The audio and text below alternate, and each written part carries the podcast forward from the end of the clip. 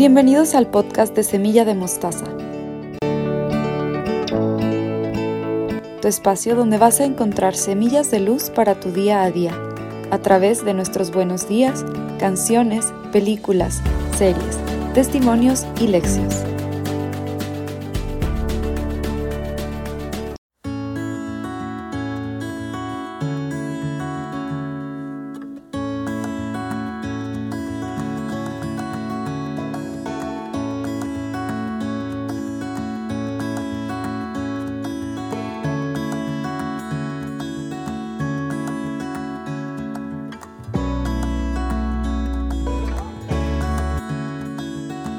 Sucede que a veces los días se tornan nublados y nuestras fuerzas se agotan. Sucede aunque a veces quisiéramos evitarlo. Otras veces la vida surge imparable en cada gesto, en cada persona, a cada momento. Hemos de acostumbrarnos a este constante ciclo pascual. Tendremos que aprender a permanecer de pie ante nuestras cruces con la entereza de María me gusta pensar que los ojos de María permanecían fijos en Jesús, no esquivaban el dolor, lo contemplaban y esperaban confiados en la promesa primera. Al contemplar la escena veo algo más. María no está sola. Jesús no quiere que María cargue con el dolor en soledad y es por eso que le presenta a su amigo para que sepan caminar juntos en la hora que no brilla. ¿Cuáles son las cruces que necesitas nombrar? ¿Ante qué cruces necesitas permanecer de pie con los ojos fijos en el amor?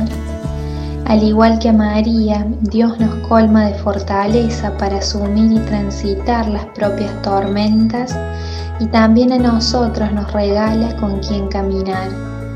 ¿Quiénes son esos rostros que se te regalan? Ojalá que sepamos dejarnos acompañar sin miedo a mostrar nuestra vulnerabilidad, nuestra más cruda humanidad. ¿Qué verá María en los ojos de Jesús? ¿Qué dirán sus ojos? ¿Qué palabras pronunciará el silencio?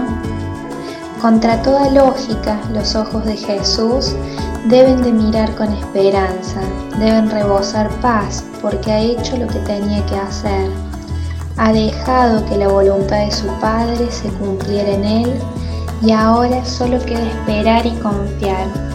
Aún en la cruz los ojos de Jesús deben haber desbordado vida.